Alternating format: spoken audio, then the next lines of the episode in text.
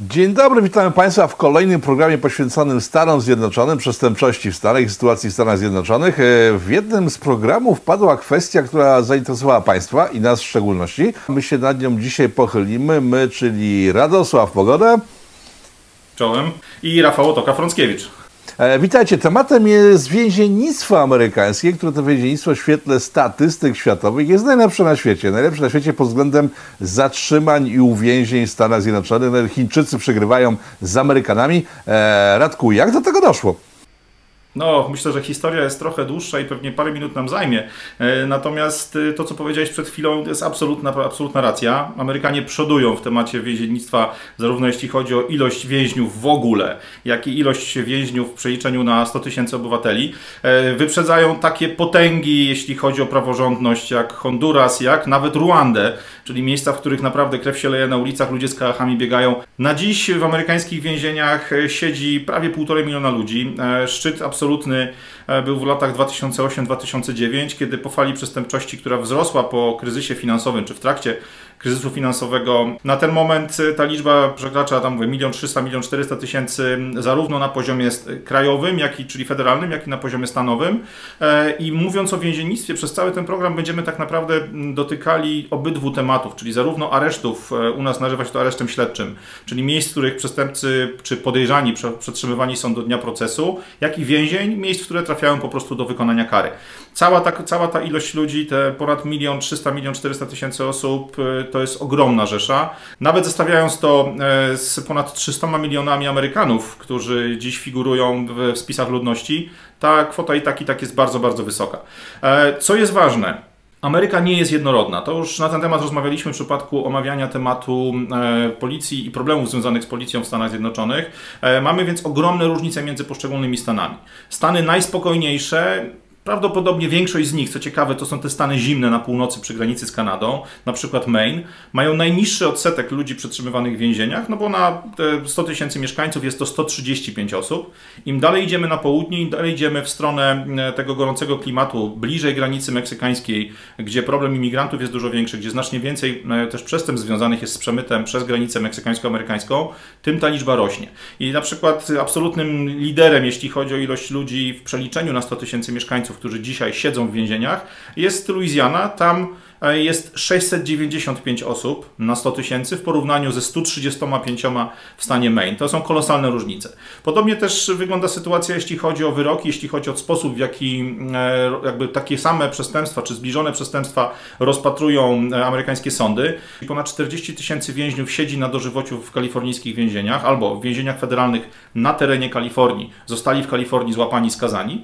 Dla porównania w Teksasie zamiast 40 tysięcy mamy tych tysięcy tylko 9. Więc tak naprawdę różnice między poszczególnymi stanami, różnice między poszczególnymi regionami, uzależnienie ilości ludzi zamkniętych w więzieniach od tego, jak daleko są od granicy, jak daleko są od pokusy przemytu, jak daleko są od wszelkiego rodzaju problemów związanych z nielegalną imigracją, związanych e, z też jakby składem e, tych biednych dzielnic, składem rasowym, składem e, narodowościowym w tych biedniejszych dzielnicach, te różnice są kolosalne i trzeba to po prostu brać pod uwagę. Czy przestępczość ma związek z dostępem do broni?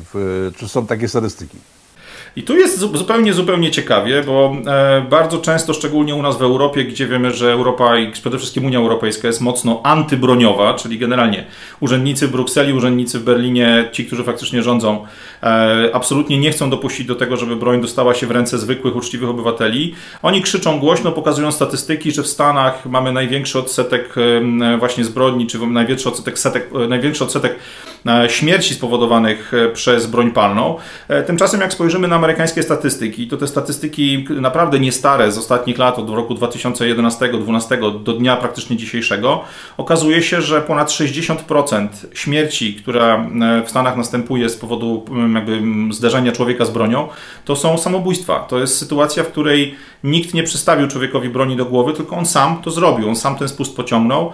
E, co więcej, jeśli spojrzymy sobie na samą strukturę e, śmierci związanych z bronią na terenie Stanów Zjednoczonych, to okazuje się, że absolutnie w czubie nie są te miejsca, które z filmów, z programów telewizyjnych, nawet z wiadomości e, telewizyjnych znamy jako te kolebki przestępczości, jako te kolebki e, brutalnej, e, brutalnej walki gangów i tak dalej, bo Nowy Jork jest jednym z ostatnich miejsc, jednym z ostatnich stanów, na liście tych, gdzie odsetek lu ludzi zabijanych przez broń jest wysoki.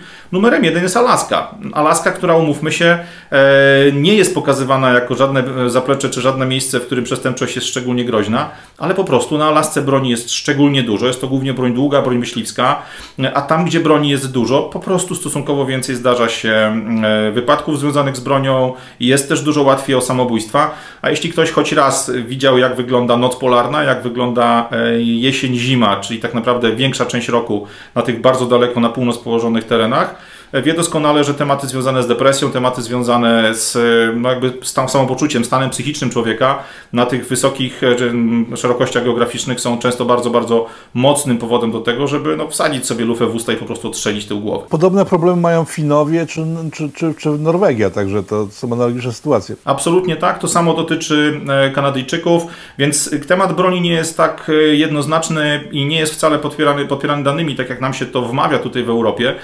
Co jest najciekawsze, najciekawsze i myślę, że tak naprawdę e, według mnie to jest taka najbardziej twarda opinia, najbardziej twardy fakt, który mówi na temat tego, co faktycznie oznacza broń na ulicach, ta broń legalna, kupiona przez zwykłego obywatela do obrony swojego domu, do obrony swojego interesu, do obrony swojej rodziny, e, to jest podejście amerykańskich policjantów do broni.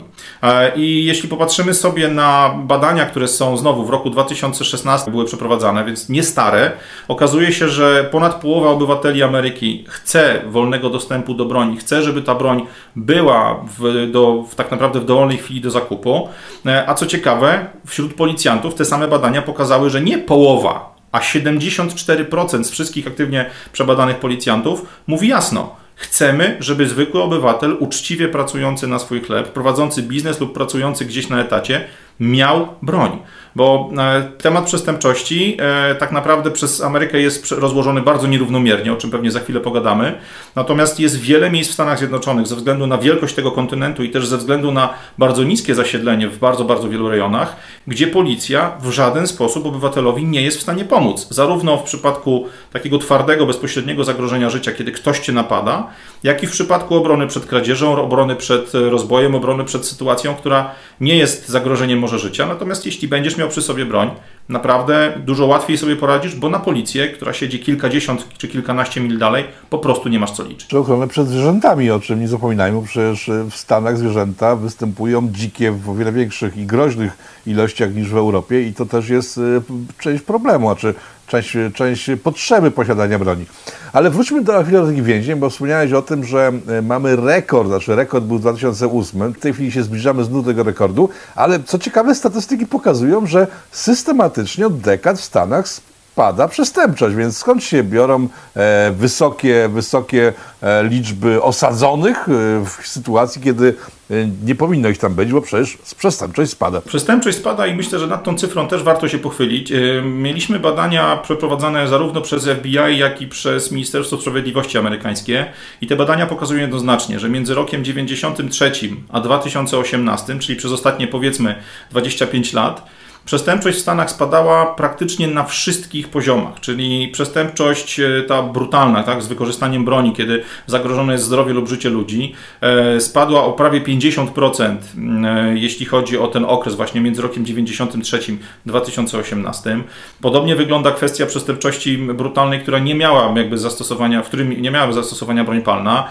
Tamten spadek było 30%. Tutaj mówimy o wszelkiego rodzaju sprawach związanych z użyciem noża, z użyciem jakichś narzędzi samochodowych, kij, baseballowych i wszelkiego innego asortymentu e, przyjemności, czy tam narzędzi do sprawiania sobie nawzajem przez ludzkość przyjemności, te cyfry spadają. Podobnie też wygląda sytuacja, jeśli chodzi o e, przestępstwa związane z e, po prostu prze, przejęciem przez kogoś mienia, czyli kradzieże, włamania, sprawy związane z kradzieżami samochodów.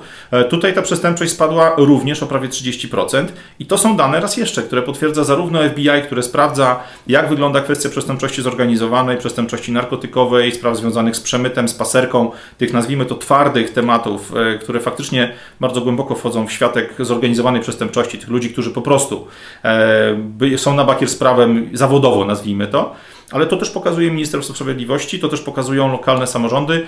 Przestępczość drobna, e, robiona nie gang, przez, przez gangi, tylko przez po prostu pojedyncze osoby, ćpunów, pijaków, ludzi, którzy szukają wszelkie, na wszelkie, możliwość, na wszelkie możliwe sposoby dojścia do pieniędzy, ta przestępczość regularnie spada. Skąd w takim razie o wiele większa kumulacja ludzi za kratami? Tak naprawdę tutaj sięgnąć musimy do dwóch absolutnie kluczowych tematów. Jeden z nich poruszyliśmy już po, po, po troszeczkę rozmawiając na temat amerykańskiej policji, bo jest z nim tak zwana war on drugs, czyli wojna z narkotykami.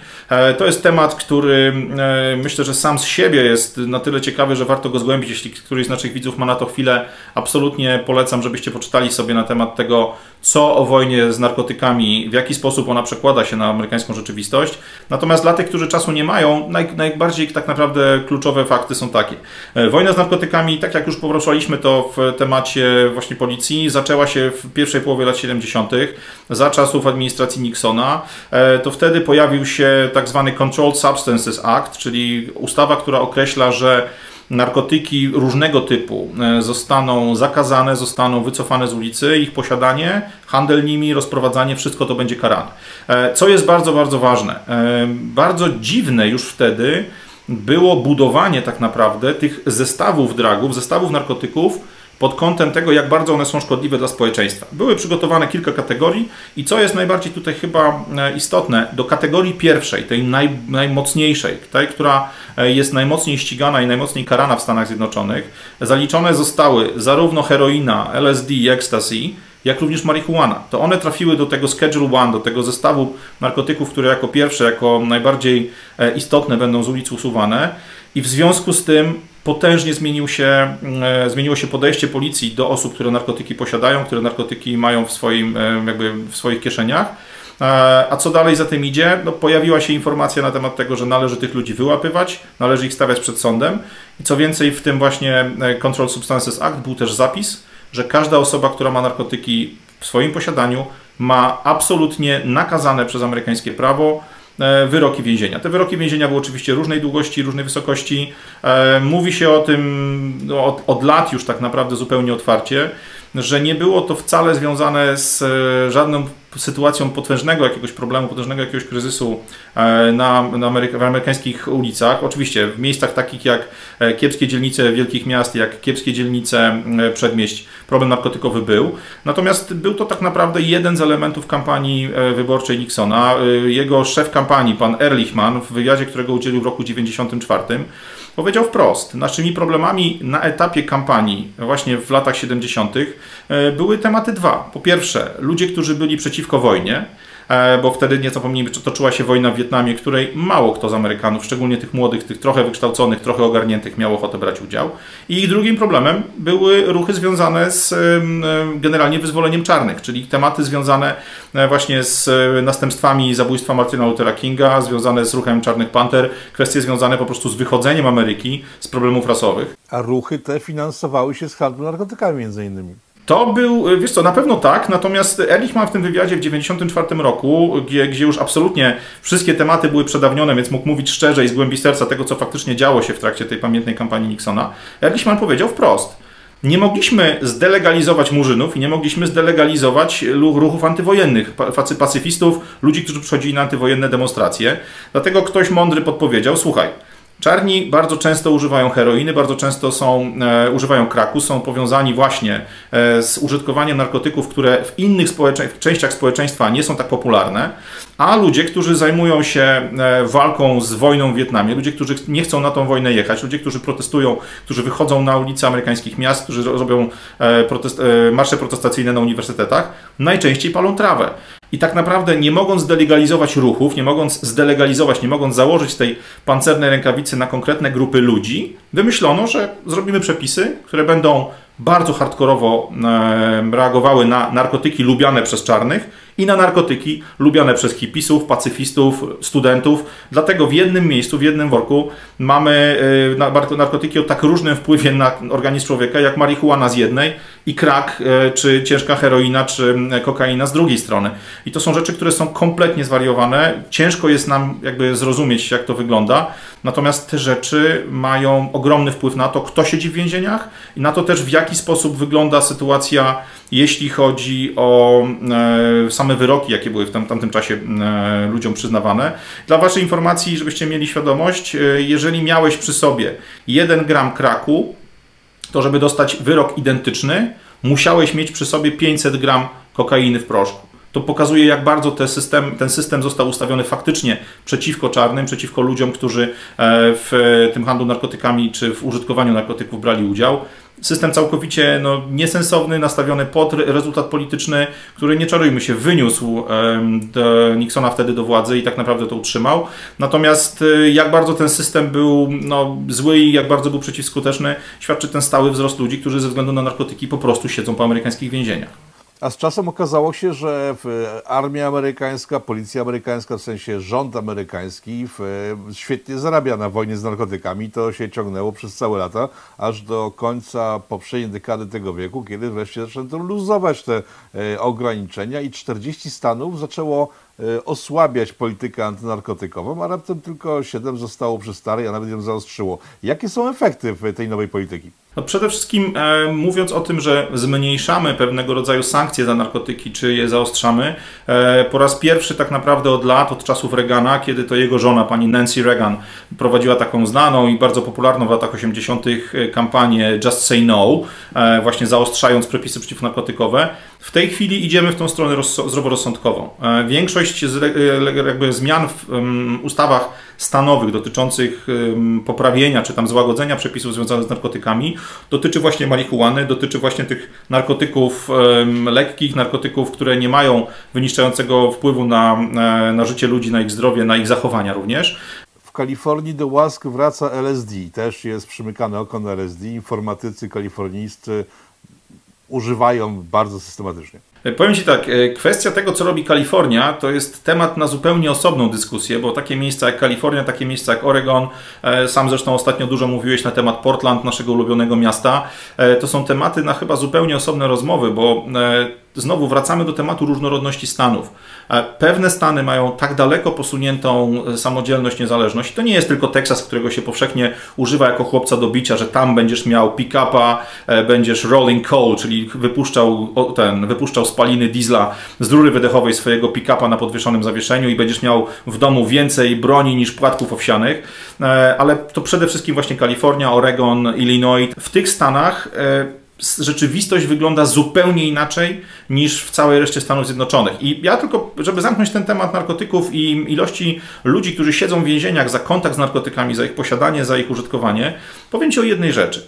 Jak przeprowadzono badania w roku 2018 na wszystkich policjantach, e, którzy e, w ramach jakichś tam organizacji związkowych funkcjonowali w Stanach, okazało się, że 68% policjantów mówi wprost. Jesteśmy absolutnie za tym, żeby w całych Stanach, we wszystkich regionach, od najbiedniejszych dzielnic slumsów, po e, najbogatsze zamknięte willowe osiedla, takie jak Hollywood, czy wiele innych osiedli na Martha's Vineyard, czy w tych luksusowych częściach na wschodnim wybrzeżu, Trawka, narkotyki miękkie, narkotyki, które nie powodują wyniszczenia organizmu, nie powodują tej spirali przemocy, spirali e, przestępczości i wyniszczenia organizmów, te narkotyki powinny być legalne. Popatrzmy na to. 68% policjantów mówi tak, chcemy legalizacji. Dlaczego? Dlatego, że ci ludzie widzą, kogo muszą zamykać w więzieniach. I to jest rzecz, która jest absolutnie przerażająca.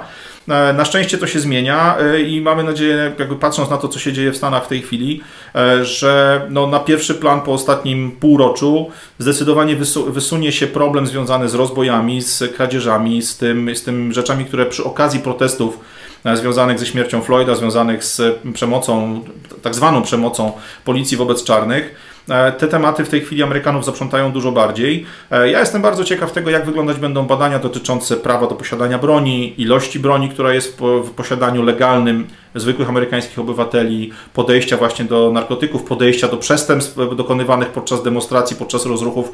Jak te tematy zmienią się w ciągu najbliższego pół roku, roku. Z anegdotycznych różnych przykładów, nie badań docierających z USA, wynika, że ludzie, którzy jeszcze parę miesięcy temu byli przeciwnikami twardymi posiadania broni, e, w chwili, kiedy zamieszki się zaczęły, e, pierwsze się zgłaszały do wielbicieli broni z pytaniem, gdzie tą broń można kupić, bo chyba jednak czują się niebezpiecznie. Ale wróćmy do tych tych przepełnionych więzień, bo e, powiedziałeś coś ciekawego o tym, skąd się wzięło ograniczenia w, w narkotykach, które to ograniczenia doprowadziły do wypełnienia więzień, że to nie była kwestia zdrowia i dbałości o zdrowie, tylko czysta polityka. E, podnoszona jest kwestia często w Polsce w, na temat tego, czyją własnością są więzienia i sugestie, że lobby więźniarskie e, powoduje zaostrzanie przepisów, żeby zapewnić mu dochody. I teraz pytanie, czyją własnością są więzienia w USA? Tu odpowiedź jest skomplikowana.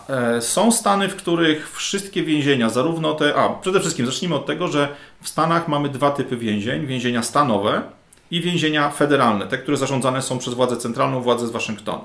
E, na terenie każdego ze stanów funkcjonują zarówno jedne, jak i drugie. E, generalnie zasada, oczywiście można by się zagłębiać w szczegóły, ale generalna zasada jest taka, że do więzień federalnych wsadzą cię E, agenci FBI, do więzień stanowych będzie cię wsadzała lokalna twoja miejska lub stanowa policja. Oczywiście to nie jest takie proste, ale szkoda czasu na to, żebyśmy wchodzili super głęboko w system penitencjarny amerykański, ale możemy przyjąć sobie, że w każdym ze stanów amerykańskich znajdują się zarówno te więzienia zarządzane przez gubernatora, jak i te, które są pod jurysdykcją prezydencką, pod jurysdykcją rządu centralnego w Waszyngtonie. Są stany, w których funkcjonują tylko i wyłącznie więzienia publiczne, należące do stanu lub do, do kraju, ale są stany, które już od lat 80. E, część swoich usług więzienniczych. Ja wiem, jak to szaleńczo brzmi po naszej stronie Atlantyku, ale część tematów związanych z więzieniami oddały w ręce prywatne. Co jest ważne, to nie jest tylko kwestia samych więzień. E, mówimy o sytuacji, w której e, prowadzone są przez firmy prywatne prowadzone są więzienia, prowadzone są wszelkiego rodzaju takie domy pośrednie, czyli kiedy kończy ci się wyrok, trafiasz do miejsca, w którym jesteś już prawie na wolności, ale jeszcze pod nadzorem policyjnym. E, firmy prywatne zarządzają również organizacjami, firmami, które amerykańskim więźniom zakładają słynne bransoletki na kostkę. To są lokalizatory niemożliwe do ściągnięcia, które namierzają osoby, które są na właśnie tej końcówce wyroku. To są różnego rodzaju miejsca na detoks, na odwyki narkotykowe, alkoholowe i tak dalej. To jest ogromny biznes na, na terenie Stanów Zjednoczonych e, i ten biznes zaczął się na początku lat 80. właśnie wraz z rosnącą falą tak naprawdę tej zmiany w strukturze więziennictwa, wraz z rosnącą falą aresztowań, z rosnącą falą wyroków. Na dziś możemy powiedzieć tak naprawdę, że e, najlepsze czasy dla więzień prywatnych E, wydawało się, że przeminęły, bo w roku 2014 Obama zaczął e, jakby redukować ilość kontraktów, które tym prywatnym e, więzieniom były przydzielane. Natomiast nie czarujmy się, po przyjściu Trumpa do władzy w roku 2016-17 znowu wróciła ogromna fala zamieszek, wróciła ogromna fala przestępczości, która pod przykrywką zamieszek skupiała się tak naprawdę na rabunku, na tym, żeby okradać sklepy, okradać ludzi prywatne, prywatne domy i tak. Więc Trump szybciutko podpisał ustawy, które które dotyczą, jakby znowu przywracają tą, e, ten udział firm prywatnych w więziennictwie amerykańskim. E, I oczywiście no, z jednej strony miało to wpływ na to, że e, władze federalne, władze stanowe nie musiały budować dodatkowych zakładów karnych, nie musiały budować dodatkowych miejsc do przechowywania tych wszystkich ludzi zdjętych z ulicy podczas zamieszek przy rabowaniu i tak dalej. E, zrobiły to firmy prywatne, no ale też oczywiście miało to wpływ na wyniki ekonomiczne. Wiele organizacji, które z, prywatną, z prywatnym więziennictwem w Stanach walczy, pokazuje przykłady różnego rodzaju przekrętów, afer, wyciąga się bardzo często e, sytuację firmy Core Civic, to jest jedna z dwóch największych e, firm więzienniczych na terenie Stanów, która ze względu prawdopodobnie na jakieś układy z ludźmi z kampanii Trumpa przeniosła na przykład swoją doroczną konwencję z hotelu XYZ do hotelu Trumpa, czy do jakiegoś tam resortu golfowego Trumpa. Wiadomo, że wszelkiego typu e, firmy prywatne o tak ogromnych budżetach w Stanach po prostu robią oficjalne działania lobbystyczne, czyli te firmy dofinansowują kampanie polityków zarówno na szczeblu miejskim, stanowym, jak i tym szczeblu centralnym. Więc wokół tematu e, więzień prywatnych jest bardzo dużo ruchu w Stanach. Natomiast e, jeśli mielibyśmy na to spojrzeć od strony takiej czysto racjonalnej, czysto popartej danymi, no to niestety, no przeciwko więzieniom prywatnym bardzo mocno pokazuje, jakby bardzo mocno mówi kilka faktów. Przede wszystkim w tych więzieniach dużo niższy jest poziom bezpieczeństwa więźniów, czyli jest dużo łatwiej im samym wszczynać burdy między sobą, sobą, dokonywać okaleczeń i tak dalej. E, po drugie, to co było tak naprawdę podstawowym powodem do tego, żeby otworzyć dla firm prywatnych e, rynek więziennictwa w Stanach, czyli obniżenie kosztów utrzymania więźnia, te dane się nie potwierdziły. E, mając za sobą ponad 30 lat, czy prawie 40 lat funkcjonowania obok siebie więzienia prywatnego, więzienia stanowego czy federalnego, ale zarządzonego publicznymi pieniędzmi, okazuje się, że więzienia prywatne te koszty wcale nie niższe generują i efekt jest taki, że temat więziennictwa prywatnego myślę, że w ciągu najbliższych kilku miesięcy czy lat będzie wracał. Nam, ludziom z Europy, wystarczy pamiętać o tym, że niezależnie od tego, w jakim więzieniu będziesz, czy prywatnym, czy państwowym, no, trzeba cię tam zamknąć. Więc ja zdecydowanie, jako osoba patrząca na to trochę bez emocji, trochę z zewnątrz, skupiłbym się raczej na tym, w jaki sposób lobbyści od więzień prywatnych wpływają na przepisy związane z aresztowaniami i na przepisy związane z tym, jakie wyroki dostają ludzie złapani po prostu na ulicach przez FBI czy policję. Mamy dane dotyczące tego typu lobbingu ze strony więziennictwa prywatnego, czy nie? Mogę Ci powiedzieć to w trochę inny sposób. To znaczy, ile pieniędzy gdzie idzie, takie kwoty są widoczne. Wiadomo o tym, że e, na przykład za przystąpienie do związku takiego prywatnego więziennictwa trzeba zapłacić zaledwie 20 parę tysięcy dolarów rocznie. No i to największe firmy, takie jak GeoCorp, jak właśnie Core Civic, takie, e, w, takich w takich organizacjach funkcjonują. Natomiast tych firm jest znacznie, znacznie więcej. Natomiast nie czarujmy się, no, informacje o tym, ile pieniędzy wpłaciliście na kampanię prezydenta, gubernatora czy burmistrza, takich informacji nikt nie publikuje, bo te firmy najczęściej płacają to nie bezpośrednio, ale wpłacają to przez osoby prywatne, czy związane z nimi, czy członków rodzin, więc ciężko to potwierdzić. To, co pewnie pokazuje mm, to, że w tej plotce na pewno jest jakieś ziarno prawdy, to jest informacja dotycząca tego, jak wygląda kwestia ilości, a właściwie przyrostu więźniów na poziomie publicznym, stanowym, federalnym i na poziomie prywatnym. Od roku 2000 do 2016 prowadzone były badania porównawcze i okazuje się, że o ile wzrost ogólnej ilości więźniów y, to było 9%, czyli w sumie roku, między rokiem 2000 a 2016 ilość więźniów wzrosła o 9%, o tyle ilość więźniów zamykanych w więzieniach prywatnych wzrosła o tych procent prawie 50, tak? czyli 9% ogólnie, 50% wzrostu w więzieniach prywatnych. Co więcej, jeśli popatrzymy sobie znowu na to rozbicie na więzienia prywatne, które obsługują e, poziom stanowy i poziom federalny, czyli te, które zasilane są z kasy centralnej, tej, na które największy wpływ mają lobbyści, największy wpływ mają zmiany przepisów na poziomie Waszyngtonu, no to tutaj różnice są jeszcze większe, bo e, w tych więzieniach prywatnych szczebla federalnego ilość więźniów podskoczyła nie o 47%, ale o 120. Tak? To samo dotyczy prywatnie prowadzonych centrów dla nielegalnych imigrantów, centrów, to się nazywa detention center, miejsc, w których oni są przetrzymywani przed e, ich ekstradycją, ewentualnie przed e, przyznaniem im prawa pobytu. Tutaj te ilości e, ludzi, którzy siedzą w tych prywatnych placówkach wzrosły o ponad 400% w tym samym okresie, więc można spokojnie zakładać, że wpływ lobbingu na mm, politykę zarówno związaną z przepisami dotyczącymi przestępstw, jak i procedurami związanymi z zatrzymaniem, instrukcjami dla prokuratorów, instrukcjami dla sędziów, tym wszystkim, co składa się na całościowy obraz obrazu jakby mm, wymiaru sprawiedliwości w Stanach, ten wpływ lobbingu na pewno jest i on zdecydowanie działa na korzyść tych właśnie prywatnych instytucji, prywatnych więzień, prywatnych centrów przetrzymywania imigrantów. To na pewno funkcjonuje. Korwinistom raczej się nie spodoba informacja o tym, że prywatne więzienia w Stanie są bardziej wydolne niż e, publiczne więzienia. E, I na tym dzisiaj skończymy. Radosław Pogoda był Państwa prowadzącym przez temat. E, ja się nazywam Rafał Toga Frąckiewicz i zapraszam na kolejne programy na temat USA i nie tylko, gdyż zamierzamy poruszyć też inne kraje przodujące w przestępczości na świecie. Do zobaczenia Państwu. Radku, dziękuję. Dzięki.